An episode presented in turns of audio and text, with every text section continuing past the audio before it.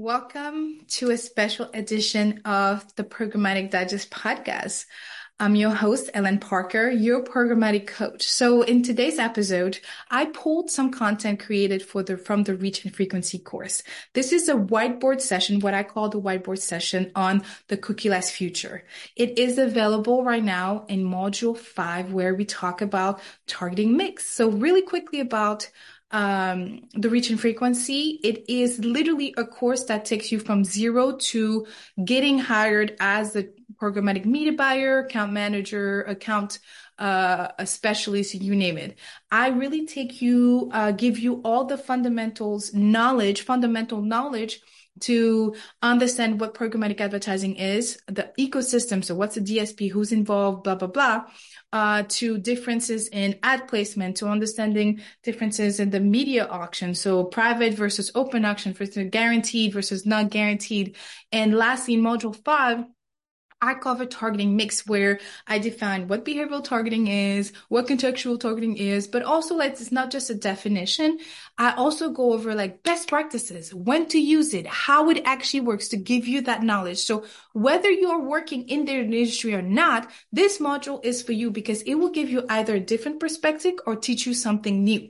So this particular episode is going to be on the cookieless future. It's the whiteboard session that I had to create. It's like a bonus session that complements the lessons of the course, but are actually very important information.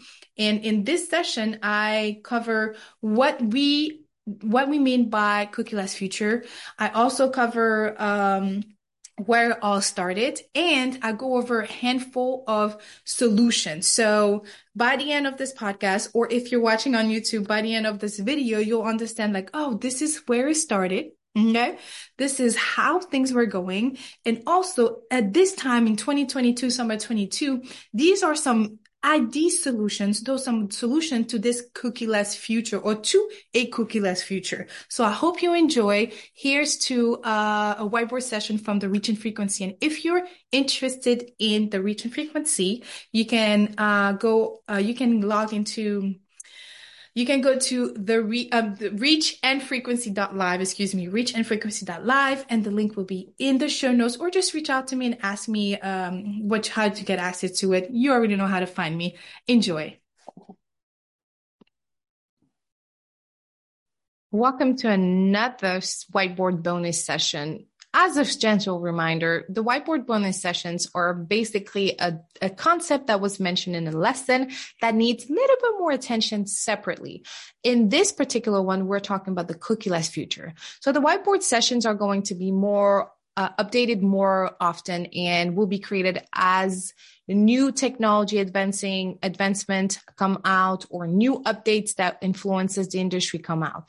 Each of the lessons, though, in the modules, the regular lessons, will also be updated at least once a year. Why? Because we live in a very advancing industry. We work in a very advancing industry. And it's really important that all this information, although true and timeless, is as relevant as possible with latest update. So in this particular session, we'll talk about the cookieless future and what it means for the industry. So let's get into it.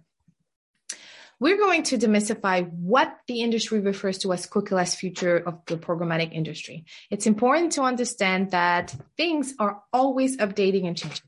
However, we're going to focus on defining the principles that will help you understand whenever there's another major update, okay? Because we know, or you will get to discover that with big technology like Apple and Google, things are always updated, and it can have a big influence in your day-to-day, especially in the industry.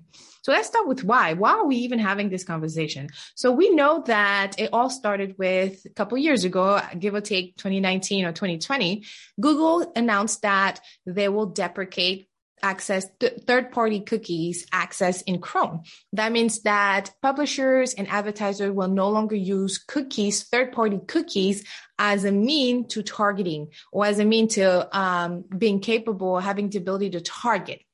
So let's start with why. The short answer is data privacy. Data privacy, that's how it all started. Now, Sarah Poli said, data privacy has become a growing concern for consumers. Users are asking for more control over how their data is collected and used. In response, big brands like Safari, Google, Chrome, and Facebook have opted to phase out third-party cookies to meet both regulatory restrictions and rising user expectation of privacy. So what does that really mean? So I pulled this information from CookieBot, but the image is actually from the Ad Exchanger, which is a magazine that I challenge you in one of your homework to look over some of the articles and to follow. So if you have not gone into adexchanger.com and read any of their article yet, you should. Google's plan to phase out third-party cookies in Chrome is part of a larger strategy of creating a privacy sandbox with open standards for tracking users while protecting their privacy through new browsers API like trust tokens, but it's facing heavy challenges in the form of antitrust investigation from the EU Commission and the UK's Competition and Markets Authority, CMA. So yes, so you're probably thinking like, okay, so cookies are going away. Google decided that any advertisers, brands, publisher will no longer have the ability to really track certain information based on cookies, right? Cookie tracking. And the main reason why this all started of this announcement, why they even thought about this decision, why did they even make the decision if we were heavily dependent on cookies to target before? It's because of everything that's happening, not only in the US, but also in the EU. So how does this impact the industry? Okay, so you already understand the importance of first, second, and third-party data and how the reason why we are using third-party data is because of that third-party cookie, okay? And as a refresher, that third-party cookie is simply that little tracker that is in every single page on the internet that allows us to track whether it's publisher or advertiser, but track your behavior. So again, go back to the previous lessons in behavioral targeting, all of those touch points that we talked about, the user touch points, that's what the cookie allows us to track. So how is cookie going away, that those touch point, having access to tracking those touch point going away impact the industry? Well, let's start here. Chrome is the most common browser with over 62% of the market share globally. Honestly, between you and I thought it was going to be in the highest 80%, okay? But my students say 63%. It does not surprise me that it's over half of the market using Chrome.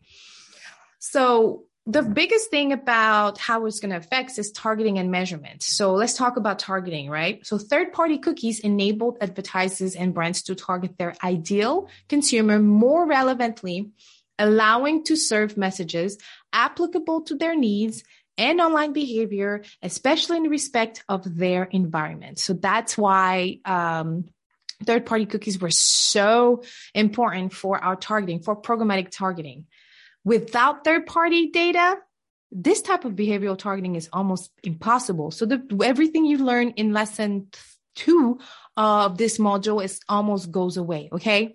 But hold up, it's not a waste of time. If you haven't gone through that lesson, you better go stop right now and go back to that lesson because it's really important. And then before the end of this whiteboard session, we'll talk about solution and how the replacement of it. So the second thing I wanted to talk about is measurement and attribution. So third-party cookies enables advertisers to measure ad campaign performance and accurately attribute the conversions to specific ads or place or time. This was an important piece of an ad campaign optimization, y'all. Being able to track all of those touch points gave us the full picture of our consumer journey. So now that we don't know how many times this person has gone back to the website, purchased this or not, really affect us. It affects measurement and affects attribution of this measurement of the performance of the ad campaign. And the biggest, I mean, you've heard me say it, it's almost like a drinking game at this point, right? Drinking keyword game. The biggest thing about programmatic advertising is that technology allows us not only to target, so targeting capabilities, but to measure every targeting capabilities, touch point, everything, and then attribute credit to this for, from an ad perspective, right? We are able to attribute what channel, what touch point actually led to this conversion. So that's a big deal. But hold up. Now you understand what's happening. You understand the source of maybe how it started.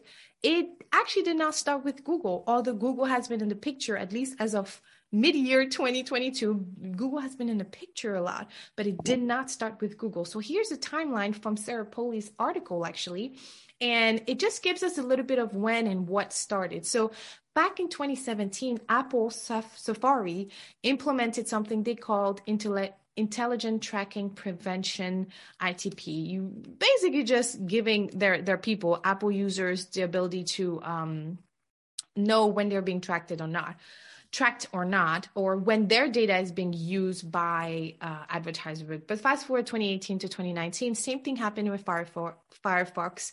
They called theirs Enhanced Tracking Protection. Y'all see how, you remember at the beginning of this whole course, I told y'all, if there's one thing we love in this industry is the acronyms, new buzzwords. So Apple calls it ITP, Firefox calls it ETP. We now know that Apple calls it, Apple Safari rather, and Apple Mobile calls it IDFA, Chrome calls it what.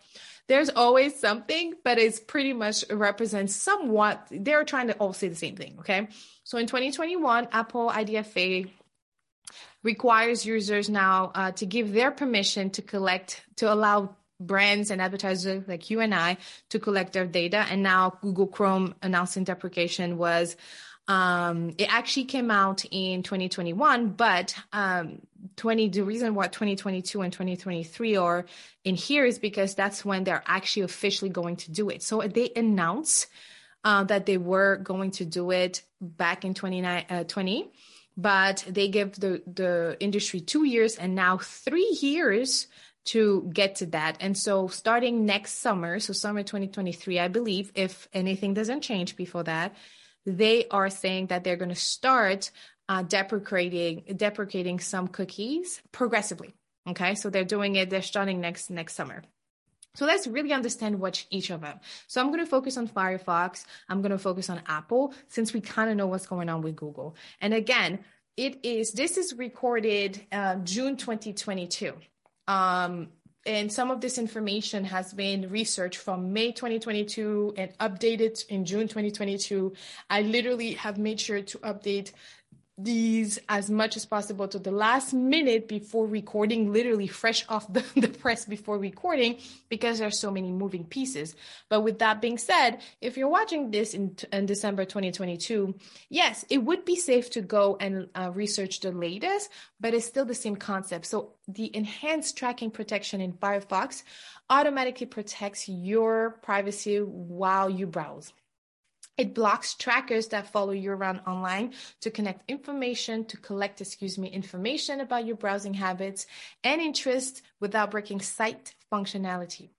ETP 2.0 stops known trackers from having access to your information, even those with which you may have inadvertently visited. ITP 2.0 clears cookies and site data from tracking sites every 24 hours. So you can see how it can impact targeting. Using a browser like Firefox can impact your targeting and your measurement, because after 24 hours, you lose some of this data and it's going back to square one. So go ahead and scan that QR code and go back to reading the whole article afterwards. And I encourage you, continue doing your own research and reading on it. If you're not clear about a definition here, just take a breather, first of all. Okay, move your body a little bit, go eat, rest a little bit, because it's a lot of information. And then continue your research and continue trying to understand. These companies, the biggest thing about this lesson is that these companies are trying their best to respond to what? Data privacy, consumer data privacy. So this type of technologies that they're coming out with are the best way to do that in this moment, in this hour that you're listening to this. And the biggest thing is giving the consumer control over their data by understanding what other vendors, advertisers, whichever, are doing with this data. So IDFA is the most recent from Apple. So that's the only one that will be covered in this session. But again, you're more than welcome to go and cover the other ones. This one has had a big impact in the industry in the last 2 years, since the very first iOS update. So the identifier For advertiser, IDFA is a random device identifier assigned by Apple to a user's device. Advertisers use this to track data so they can deliver customized advertising. The IDFA is used for tracking and identifying a user without revealing personal information. So if you have an Apple phone, you more likely have already seen this. Like the example is saying, this is how you want to look at it and understand how your each application you're using on your mobile phone is using your data or what type of privacy level you have. And if not, it allows this pop-up that says, like the example on your screen, Pal about would like permission to track you across the website, blah, blah, blah. Allow tracking, ask app not to track. So again, from a consumer perspective, we know that consumer like personalized ad. But when this came out, what was it? I think it was App Flyers that said, and this data may have been updated, but it was like only 35% of people opted in. So somebody like a Facebook that really relies on IDFA to maximize their targeting capabilities, it affected their business, right? And you can go Google it as well. Facebook numbers dropped, I think, in 2021 and 2022 when IDFA first came out. I mean, IDFA came out in every other update. But long story short, this is simply just to let the consumer understand how their data is being used and who is using their data and how much of their data is being used, okay? So that's really, really important. And in another whiteboard session later on, we'll talk about things like GDPR or California's Privacy Protection Plan or Act. But yeah, so this definition is based on a website called Adjust, and I thought it was very, very, very easy to understand. Okay, so let's get moving. Oops. Okay, so what are the solutions? So this is the part that is the yay part. But again, and I'm sorry if this sounds really repetitive, y'all. I swear I'm sorry, but it is what it is, right? I have to say this. Things are moving a lot. Things are moving very fast. Some of the solution may be updated by the next time you watch this lesson. But this is why it's a bonus session, because I break down and demystify some of those concepts to give you that background information so that when you are in front of the next interviewer or hiring manager, you're able to have certain level of conversation.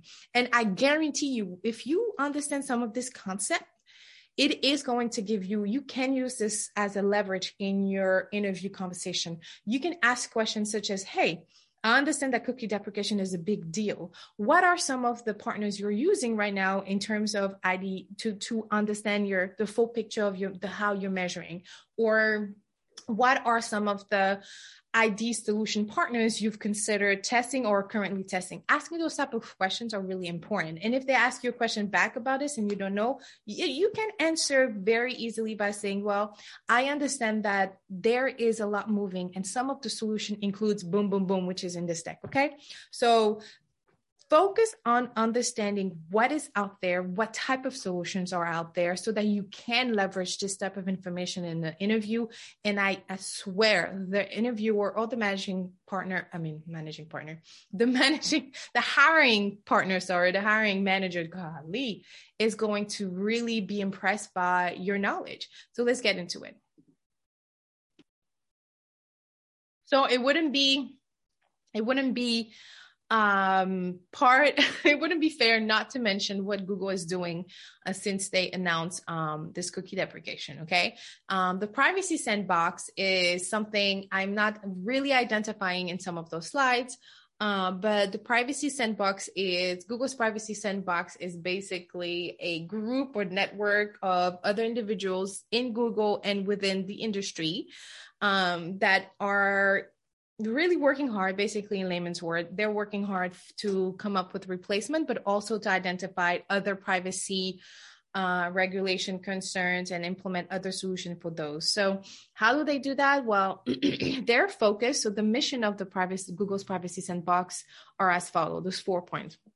They're focusing on how to deliver ads to large groups of people without collecting identifying data from users' browsers, how to enable conversion measurement for advertisers without individual user tracking, across the web, excuse me, how to detect and prevent fraud on ads. Example like bots clicking on ads instead of real user, how to let website collect user data from browsers' APIs that maintain the anonymity of individual users. So it's, again, it's very related to privacy and users' privacy. But particularly, let's talk about Trust Token API and FLoC. One of Google's initiative is to replace third-party cookies in Chrome with so-called trust tokens. Google's Trust Token API would replace third-party cookies in Chrome with non-personalized, cryptographically signed tokens to authenticate a user. This is basically a fancy word for saying that they finna just keep a way to anonymize the user. That's it. The Trust Token API would allow websites and advertisers to only know about users to a certain level and block attempts to know users on an individual level. So unlike Google's third-party cookies today. However, Google's proposal for trust token still means that user will have to give out personal data in combination with other APIs in the Privacy Sandbox, such as Google's Federated Learning of Cohorts or FLoC. Yes, they came up with this word, I swear, which places users in aggregated ad targets groups, so-called FLoCs, requiring the processing of personal data. So Google's solution is basically, from what you learned in the last maybe 19 minutes, Google's solution was, I'm going to take away cookies, which the programmatic industry and social industry, honestly, and even search were heavily dependent on. And now they're coming back to us saying, but at least you'll still be able to target these people based on cohorts, on flocks, and they called it flocks. But very recently, Google said that they were not going with the FLoC solution. So the reason why it's still mentioning here is to give you that background. At this point, honestly, I'm kind of unclear where Google stands. And I can guarantee that most of us in the industry are feeling the same as me. However, just know this about this slide, okay? That they're working on something for us. We're not confident from an industry perspective, and this might come across as an opinion here, a very professional commentary opinion, but we're not confident on what they are going to come up with, and it's not going to replace cookies from a one-on-one perspective. So it will give us an additional solution, additional way of targeting, but it won't replace it. It's very important to understand. Now let's go to the next one that is a very popular one, Universal ID solution. Unified ID 2.0 is a collective industry effort to create identifiers for users on the internet while maintaining user privacy. It will act as a new, improved version of cookie as an identifier. A user will log into a website with their email address, and an identifier is created based on an anonymized version of that email address. So they're anonymizing the email address. This identifier will regularly generate itself to ensure security. Unified ID 2.0 is compared to cookies developed so the internet user can set their preference to how data is shared, putting the consumer in the driver's seat. So the consumer has the ability of saying, yes, track. Here's how much of it you can track and whatnot.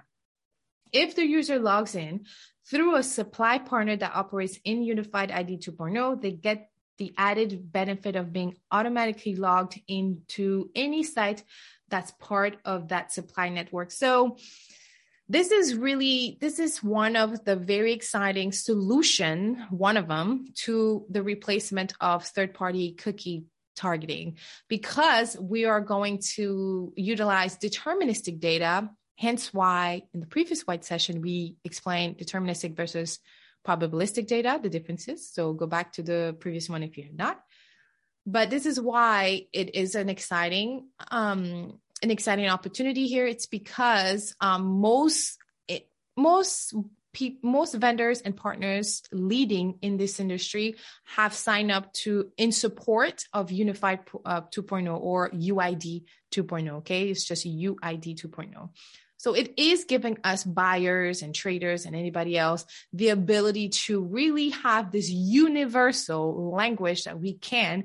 And yes, we will be able to measure, we'll be able to attribute, and it is considered something as close as possible to third-party cookies replacement. But now, let me just say something. Because this is kind of dependent on deterministic data, right? Logins data based on emails. There is chances that, not chances, I'm sorry, but they are not going to be able to give as much volume as cookies were giving us, okay? So the data was, there was big data, the word was big data when third-party cookie or third-party data was utilized. But with UID data, okay, UID audiences will have less of it. So it's not going to be as much. The volume is definitely not going to be there because not 100% of users are going to, you know, log in. And also some vendors are still working to give that access out or give that permission out to some of those vendors. So in the image, you can see that the boat has the word The Trade Desk. They're the one who initiated this initiative, sorry. And then the Washington Post is a big publisher, jumped into it. And then all of those flags are other big, either vendors or partners.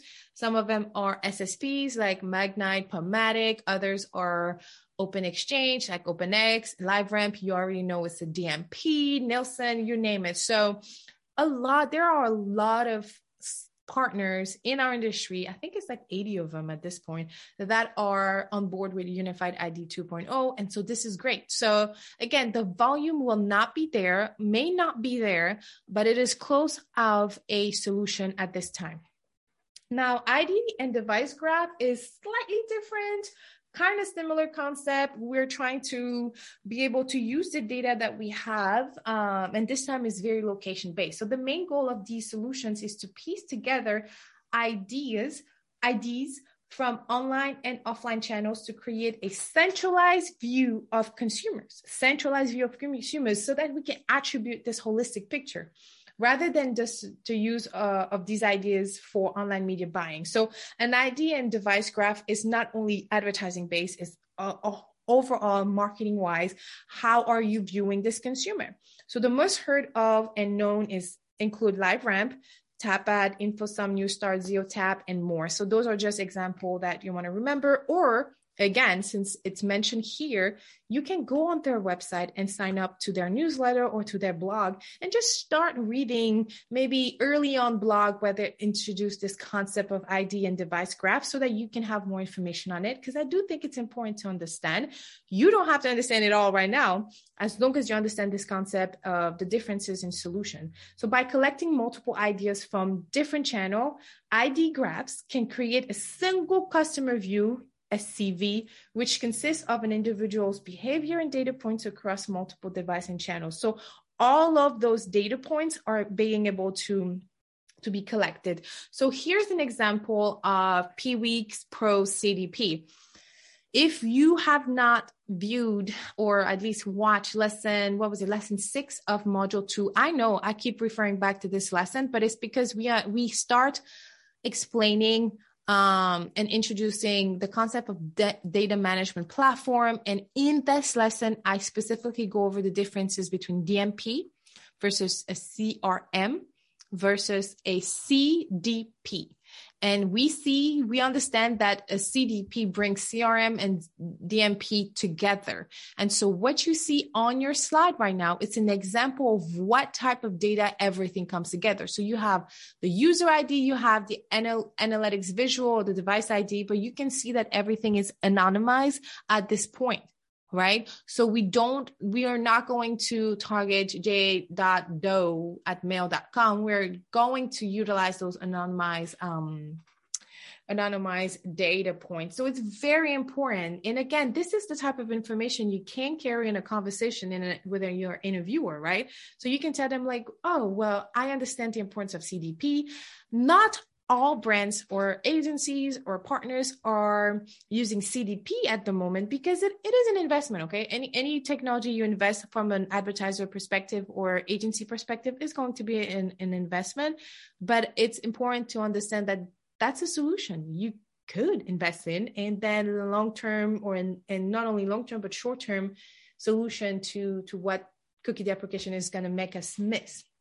So that's one of the important thing about ID graphs. So lastly, we're going to talk about data clean rooms, and then we'll end this, okay? So a data clean room is a secure environment that allows multiple companies or division of a single company to bring data together for joint analysis under defined guidelines and restrictions. These guidelines and regulation keep data usage aligned with privacy laws, such as General Data Protection Regulation, which is a GDPR in the EU, the California Consumer Privacy Act, CCPA. In the data clean room, personally identifiable information, PII, is anonymized, processed, and stored in the compliant way. So you can kind of see that they're all coming together in some way. Data clean rooms is actually one of those solutions that is known for a one-by-one replacement of the cookies. Why? Because the most popular use case of data clean rooms is to link anonymized marketing and advertising data from multiple parties for attribution. Data clean rooms don't allow data points that could be tied back to a specific user to leave the environment, giving organizations the ability to adhere to privacy law. So it's really bringing everything back together, okay? So now let's understand how does a data clean room work and why the industry is really excited about this. But again, when we look at something like data clean rooms, it is an investment. It's not for your typical smaller to medium-sized brands.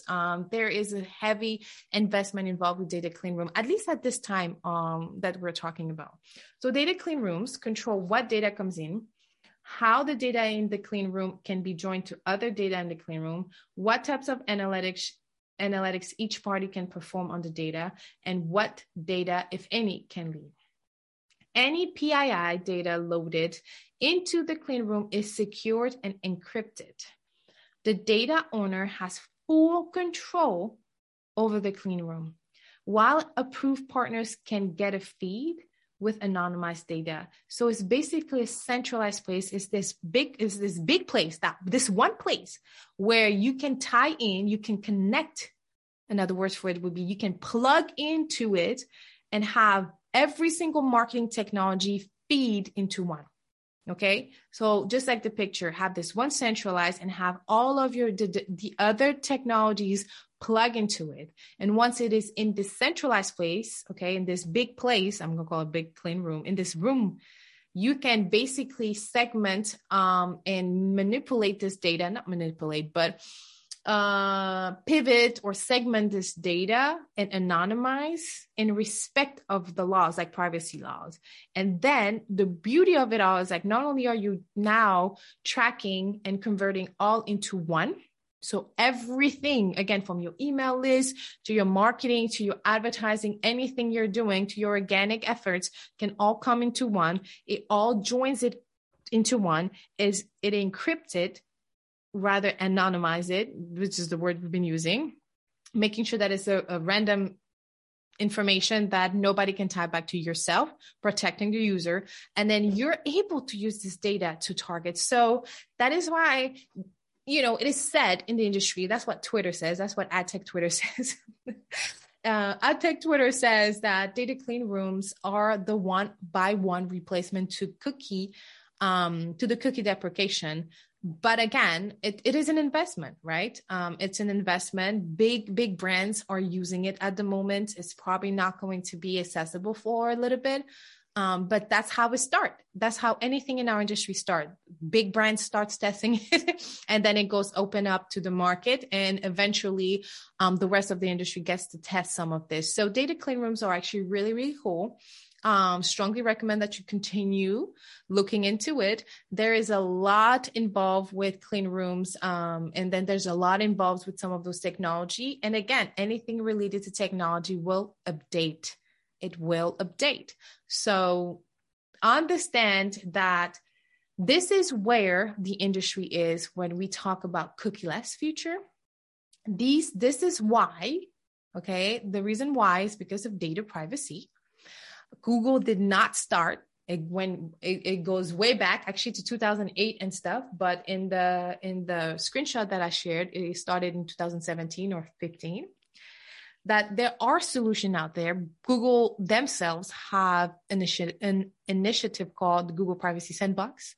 And then the rest of the industry are all partnering, at least a handful of leaders are partnering to come up with a universal language called UID 2.0. And again, I'm just repeating this. It's not on your side.